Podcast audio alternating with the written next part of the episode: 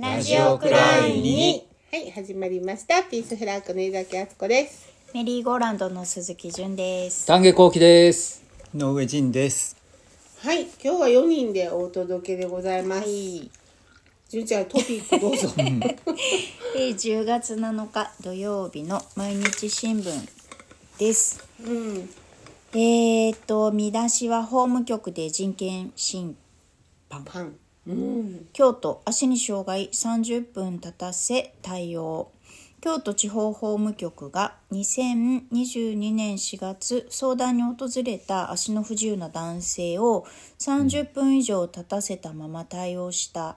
うん。でこの方は、えっとえー松葉杖をついていて、でその松葉杖を抱えたまま右足だけで30分経っていたと。うん。で、えっと、窓口のあの職員の人にふた職員2人がカウンター越しに、まあ、男性を30分以上立たせていた、男性は座りたい相談室を使いたいと、まあ、何度か求めたが聞き入れてもらえず倒れ込んだ段階でようやく椅子を用意された。あ、倒れちゃったの？で男性は後日この対応について人権侵犯のしあの被害を同局に申し入れたら、ただの苦情として処理されたんだって。なので大阪法務局法務省に相談。でこれを受け京都地方法務局の職員は大阪法務局からが開いたし、えー障害者差別解消法の理解を深める研修を受講した。えー、それで終わったのか、ひどいよね。って。私もね法務局ね、えっ、とこの春よあの、うん、と私あのその持ってる家のあの、マンションのえっ、と抵当権あの全部ローンを完済したから、ん。抵当権を抹消しになんかなななんか忘れたけどい行って、ん。ほんでそれがなんかあの、えっと抵当権の抹消に行きましたって言ったら窓口で女の人が、あのあほんならなんかえっ、とえっとこうこういう書類？何だっけな？戸籍謄本となんかとなんとかを持ってきてくれたらいいですって言われて、ん。ほんで「分かりました」って言って区役所行ってそれ通って、うん。ほんでまた行ったのよ。うん。揃えてきましたって言って、ほんならさ窓口が今度は男性やって「うん。あの何ですかこれ？こんなもん入れ私もさなんで戸籍と抵当権抹消になんてそんなもんがいいのかなって思いながら言われたから取りに行って。ほな「いやなんか取ってきて」って言われたから行ったって言,、言ったら「こんなもんいりませんよ。なんなんですか？こんななんでこんなもん」っていうすごいこう私をバカにしたみたいにさ、だからお宅の職員が取ってきてって言ったからやろっつって、もうなんか。あの、あなたなんか対応がおかしいですってもうバッて言ったんやけど、いやいや間違ってるから間違ってるって言ってるんでしょみたいにさ、向こうも言ってさ、ほんでもうなんかもう私はもうもうそその時点でもうプチンって切れて、担当者変わってくださいってもう後ろに聞こえるように言って、うん。ほんでなんかその変わってきたその男の人にあのあの彼の対応がおかしいっていうのを、うんでもその人はすごい謝罪してしでもやっぱりなんか全体にだからそのそもそも最初の女性も、うん。その人は出てこなかったのうん。結局、そうそう探して、うん。うん。うん。だけど出てきひんかってでは全体的におかしいぞっていうことをガーって言って、あの帰った。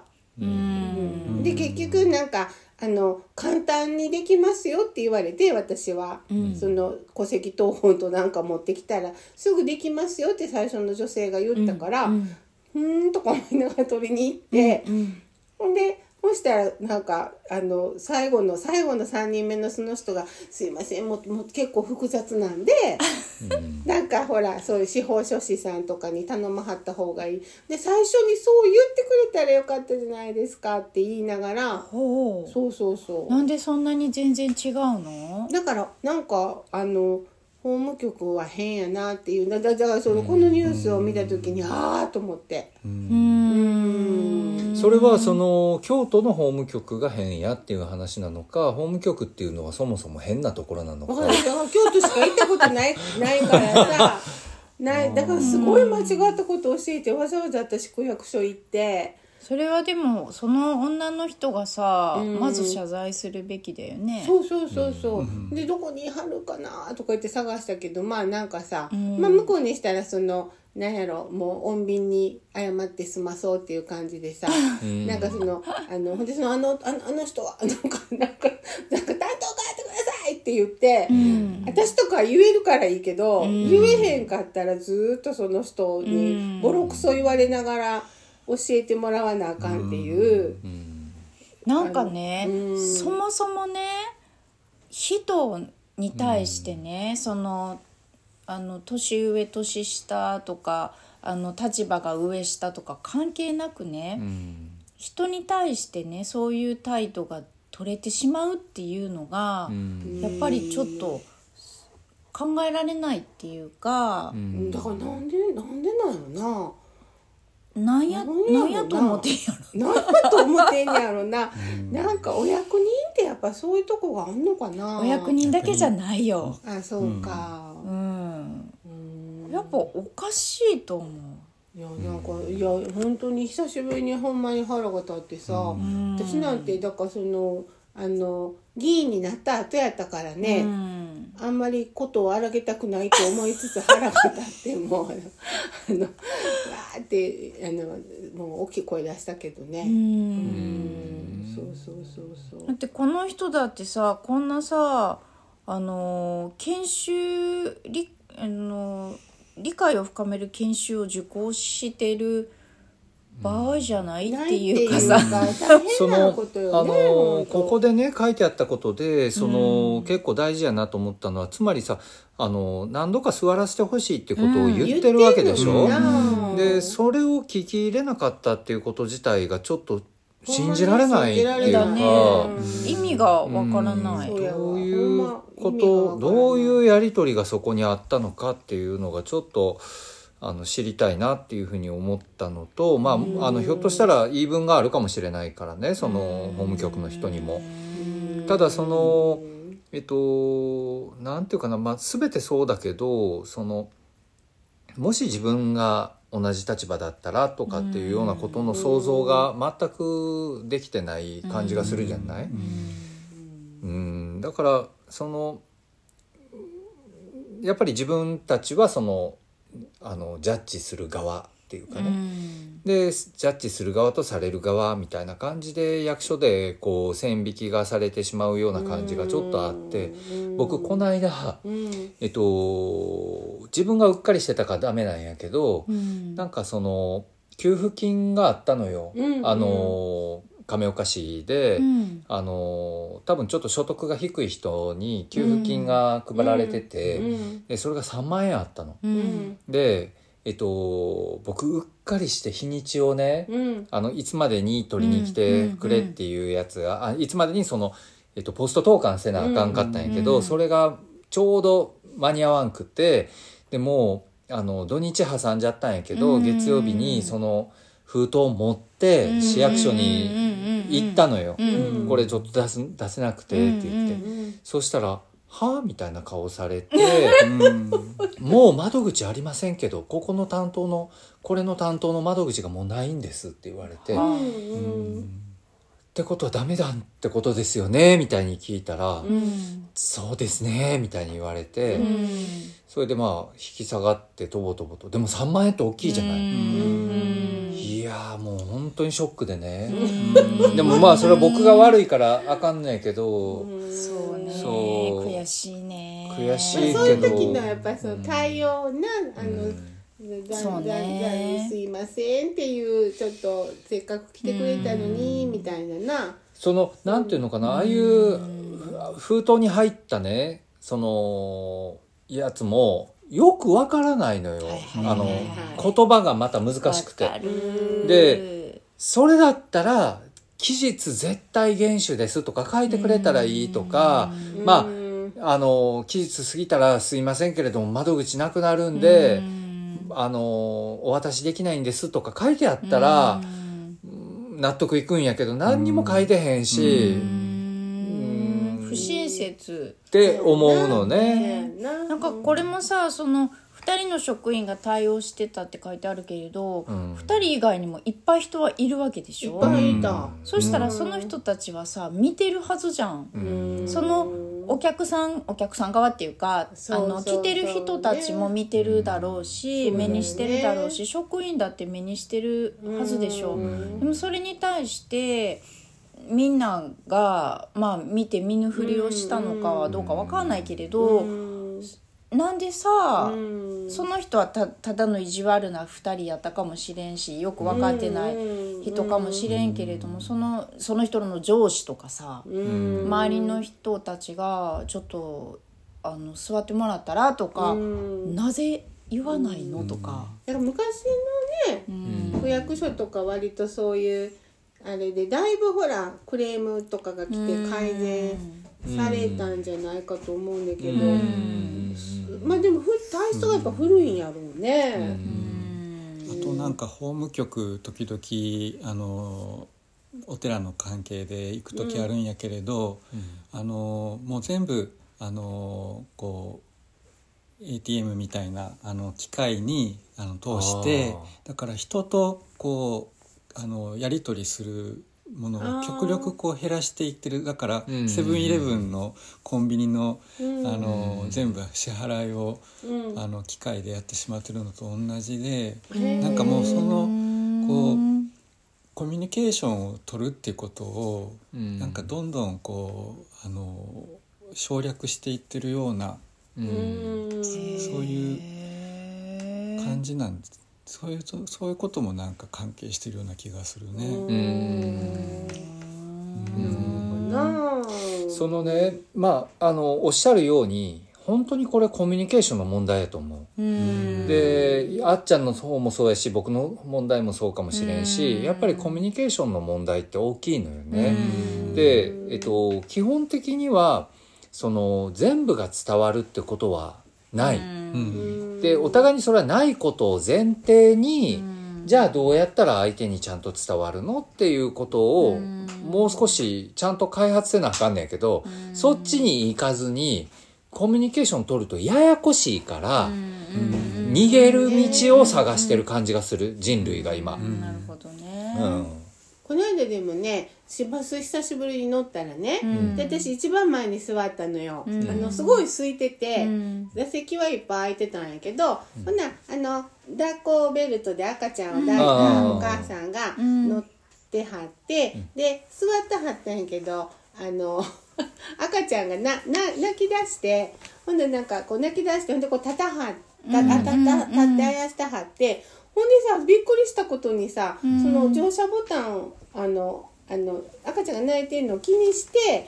あの乗車ボタンあの押して、あの「すいません降ります」って言わはったのよ。あほんなら、運転手のおじさんが「ん。え降りるとこと違うんですか?」って聞かはって、ほんでほんでほんで「あのはい泣いてるし」とか言ったら「そんなんかまへん赤ちゃん泣くの仕事やん気にしんと乗っとき」って。ブラボーブラボはってほんでで私もまあちょっとこうあのあやしたりしてうん。ほんでその乗客にこっちにちょっと年配の男性が乗ってて「お母さんそんな気にせんでいいで堂々としてはったらええねや」言って。えー、何？なんかむっちゃええバス。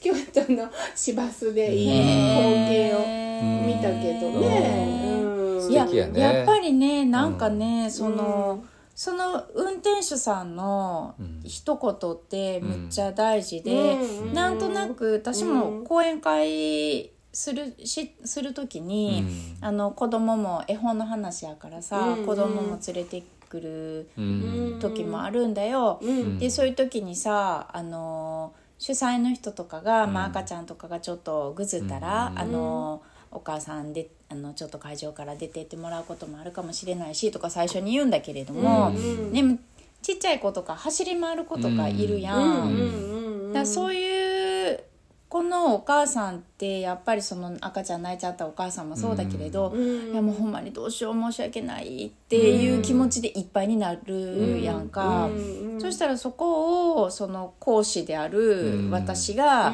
あのその運転手さんがせいって言ったみたいに、あのちょっと子供に私がちょっかいを出すとか、なんかこけるでそんな走ってたらとか、後ろにおもちゃあるみたいでとか、なんかその私は全然気にしてませんよアピールをすると、周りもそういう雰囲気にななるるよな。だけど私が「すいませんちょっとあの外出てってもらっていいですか?」とかマイクを通して言ったらね。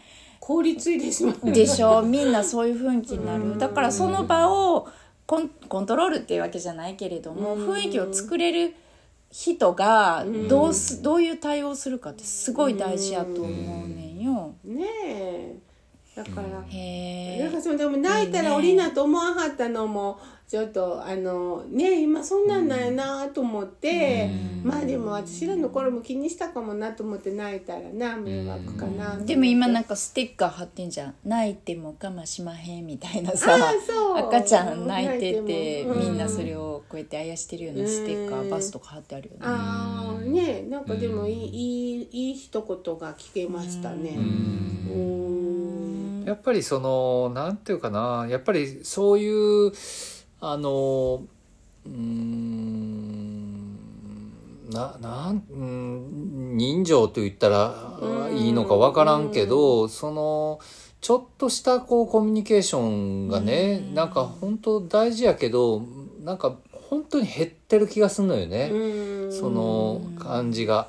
うん気軽にそういうことが言える感じがすごく減ってる。ううん。ん。なんかこれ言ったらあかんのじゃないかみたいな変な気の回し方しちゃうでしょ、日本だと。うん。なんかこうおお互いだからこうお互い様でそういうふうにな、あれだからそのほんまに商、まあ、昔の商店街なんか私なんかギボリンと一緒にうん。七条の商店街なんか買い物行くともう行く先々で喋るわけ。うん。ああ。八百屋でも肉屋でも魚屋でもっていうそういうコミュニケーションがあってすごい面白かって、であの私の田舎にはスーパーしかなかったから商店街で買い物ってこんな面白いねやと思って全然知らんお客さん同士も喋るしお店の人とも喋るしみたいなさ。でももうあこの商店街もすっかり寂れて。あのそういうのがやっぱり減ってねいってるよな。だからなんか八百屋で買い物してうん。負けとくわみたいなそういうのがそうできなくなってしまったよねもうバーコードでピーってやったら。そうだよね。八百屋で負けると儲からへんかったけど私とか。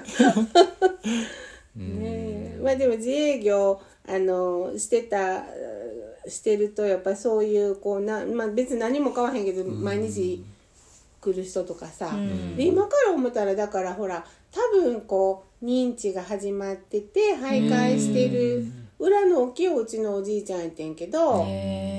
でそのそのなんか入ってきていつもなんか人参ジュース注文して、でなんかなんか変ちょっとピントのずれたこと喋ってからはんだけど、なんかあの一人暮らしやったんかなとか今から思ったらねもうちょっとなんか対処したらよかったと思うけどまあせやけど毎日来て、まあそういうことをしていく場所っていうのがな、うん。だからその個人商店っていうのはそういう役割もああるよね。うんなんか純駆堂なくなった時に、あの四条河原町の純駆堂ながあ、うん。あのその純駆で働いてた店員さんがあの毎日やっぱり来るおじいさんとか、おばあさんとかいて、うん。あの人ら困ってるやろかって言ってたのが、なんかすごい、そういう役割もね、うん。毎日来る人とかいる？あったんやな。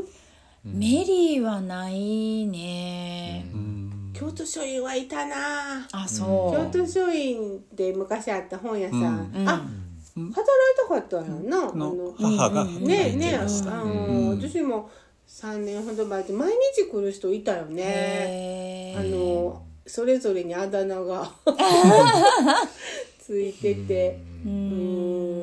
そうそうそう、まあ個人商店が元気な街がいいなって思うのはその辺にあんのかもね。やっぱりその街の中にそのポジティブなねオーラがやっぱりあるとなついついなんかまあ挨拶でも何でもやけど知らん人にでもこう声かけたくなるようなさ、うんなんかそういう街にできへんやろうか、うん。ね。でもねねだからそのあのこの辺はどうなんかな？左京区はやっぱまだちょっと残ってるっていうか、うん。ほらあうん。のまあ言ったら事務所の近所で選挙の時事務所の近所でおじいさんがこうこけた時にわーって人が集まってみんなで家まで送っていったっていうのとかそういうのはあるけどね。うん。なんか今ねなくなってしまったんだけれどすぐ近所にお米屋さんクリーニングとお米屋さんがのやってるお店があって、うん。そこのおじちゃんが結構こわもてで、うん。毎日あの道に出てこう別に誰を睨んでるわけではないんだけれどなんかもう割となんかずっと言い張る顔が怖いだだけ？うん。そうね、なんだけれどそこの前を絶対に保育園の送り迎えで私は通ってたのよ、うんうん。でなんか毎日いるし絶対すれ違ってるし、まあ向こうが覚えてるかどうかはわからないけどまああの子供の手引いてたし「あのこんにちは」って言うようにしたの。うん。最初のうちは「こんにちは」って言ってもなんか睨まれてたんだけれど そのうちなんか「こんにちは」って言ったらすごい笑ってくれるようになってさなんかそういうのってちょっとなんとなく、あの山を崩していくみたいな感じで。嬉しいよな。うん。この間あのうちに何日か泊まってった泊まっててた友達がなんかいろいろ話してて「世知辛いな」って言ったのね、で「あ世知辛いって使うんやな」って、あのこう最近聞かへんから言ったら「いやあの子供の頃から使ってて、うん。で子供が「世知辛いな」って言ったら親がすごい喜んで。大人が喜ん大で人が。あ、そう。関西の人？えっ、と千葉のあ、出身千葉でもなんやけど言うんや。うん。めっちゃ辛いって言う？で言う言う言う。あそう。うん。でなんかアーサー・ビナードが、うん。あのー最近みんな生きづらいって言うでしょ？って、うん。生きづらいって昔なんて言ってたと思う？って、うん。あの言われて、うん。でその時みんな何も分から,、うん。分からなくてなんて言うやろうなって言ったら「世知辛いって言ったでしょ」って、うんうん。あのでなんかだからあの子供がもし生きづらいって言ってたらすごい心配になるけど、うん。世知辛いって言ったらみんな笑うんやなっていうのがねそういうなんか言葉のだから。確かにね。あ面白いね。うん。確かに。なんか子供が大人顔して人生語ってるような感じがしてちょっとね面白いよね。うまいね。でも全然違うねその生きづらいと世知辛辛いいっていうのでな、うん。確かに。全然違う、うん、そうか、世知辛いは表、全国共通なんやな。全国共通やと思う。あ、そう。うん。関西弁なんかなと思ってたな。うん。あの、あれとか言う、あの、アホラシアの鐘が鳴るわ、言って言う？何それ？何それ？どういう意味？言う、言うた？アホラシアの鐘。アホらしやってよう言うた子供の何時。アホ、アホちゃう、まあ、でバカバカしくてやってられないよ。っていうのを、アホらしアホラシアの鐘が鳴るわ、言うて。アホラシアって何ユーラシアみたいなそういうこと。いやいやいやいや。アホらしいわっていう。アホらしアの。あ鐘。アホラシアっていうのはあの売ってるいや何々八百屋さんそうみたいな。やからなん不思議な言葉やなと思って改めて。じゃあ今知恵とかで言うてるかな。アホラシアの鐘が鳴るわ。うん。うん。なんかこの頃さよく思い出すんだよね、その最近言う人いいひんなと思って、うん。あでもそういう言葉あるね。あるよな、あるある。うん。三重弁でもさうん「どうしょ知らん」っておばあちゃんが使う言葉。老所知らん？おばちゃんとかおばあちゃんが使う言葉で、うん。なんかまあ大変どうしましょうみたいな、うんうん。こ意味なんやけれど、なんかむっちゃ慌てている時とかに自分がすごいミスをやってすごい慌ててる時とかに「いやもうどうしよう知らん」って言うの。でもそれ使かわわいい。へんかわいい。かわいいなかわいいやろ。うん。言葉ねいろいろねでもやっぱそういうのいいよね。うんうん。なんかこうあのちょっとユーモアがいるよね。んなんかそのこのあ正面からガーンってユンチゴってこうユーモアがあったらよかったんかなそうでもそれはね本当になんかねなんかユーモア道場みたいななんかそういうのがあったらね僕学びたい、うん、学びたい。ええ本当だってそのユーモアは世界を救うと思うもん。いやほんまそうだね。けど、ねあの、ああいうおあのお笑いのなんていうかその吉本とかそういうんじゃなくて、うん。もっとなんていうかあのわかるもなんか。うなんか普段のうんちょっとね。ユーモア、どう養ったらいいんやろそうどう養ったらええの？でもさこの間さそれで思い出したけどさあの、インド映画でさめっちゃヒットしたさ、あれなんて読むの？あるあるある。RRR 見た。見た。見た。何？見た。何？今？今の映画？いやもうだいぶ前やけどもう超絶ヒット。3時間超えよ。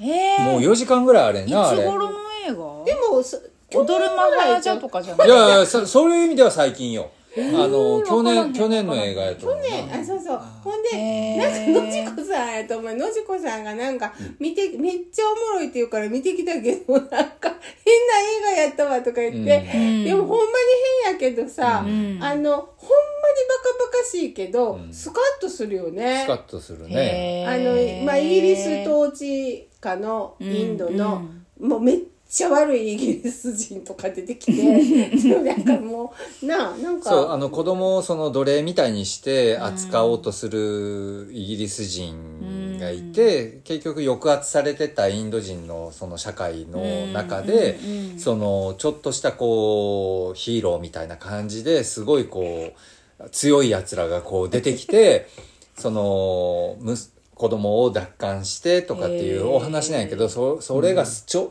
超絶もうなんて言ったらいいのか分かんないけど。想像を超える。展開で、あそう。の想像を超えるユーモアやね。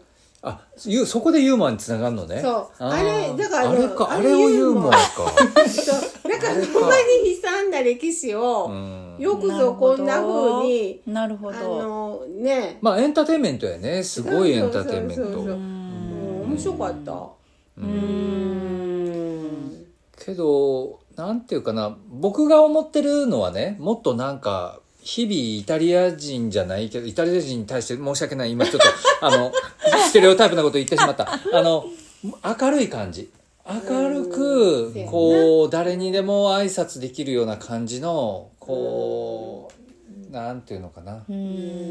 そんなユーモアが欲しい。自分の中なんにかちょっとユーモアじゃないかもしれないんだけど、昨日せっちゃんと、うん。あのーせっちゃんがクリームチーズ買うてきてって言ったんだけど、うん。私は買ってくるのを忘れて、うん。で家に牛乳があったから牛乳で作れるんちゃうって言って、うん。であの調べて、でクリームあの牛乳を温めて、うん。お酢を入れて、うん。こう分離したところうを、んこしてうん。水切りしたらうん。クリームチーズになるっていうのを見つけて、うん。それを作ってたのよ、そしたらその横でジンあ水切りしてる状態の横でジンくんがコーヒーを入れてたの。だその白いクリームチーズにコーヒーのあの、ま、あの粉がなんかパーってかかってまったんであごめんコーヒーがかかっちゃったってジンくんが言って、うん。でそれを見てせっちゃんが私怒るかなって思って、うん。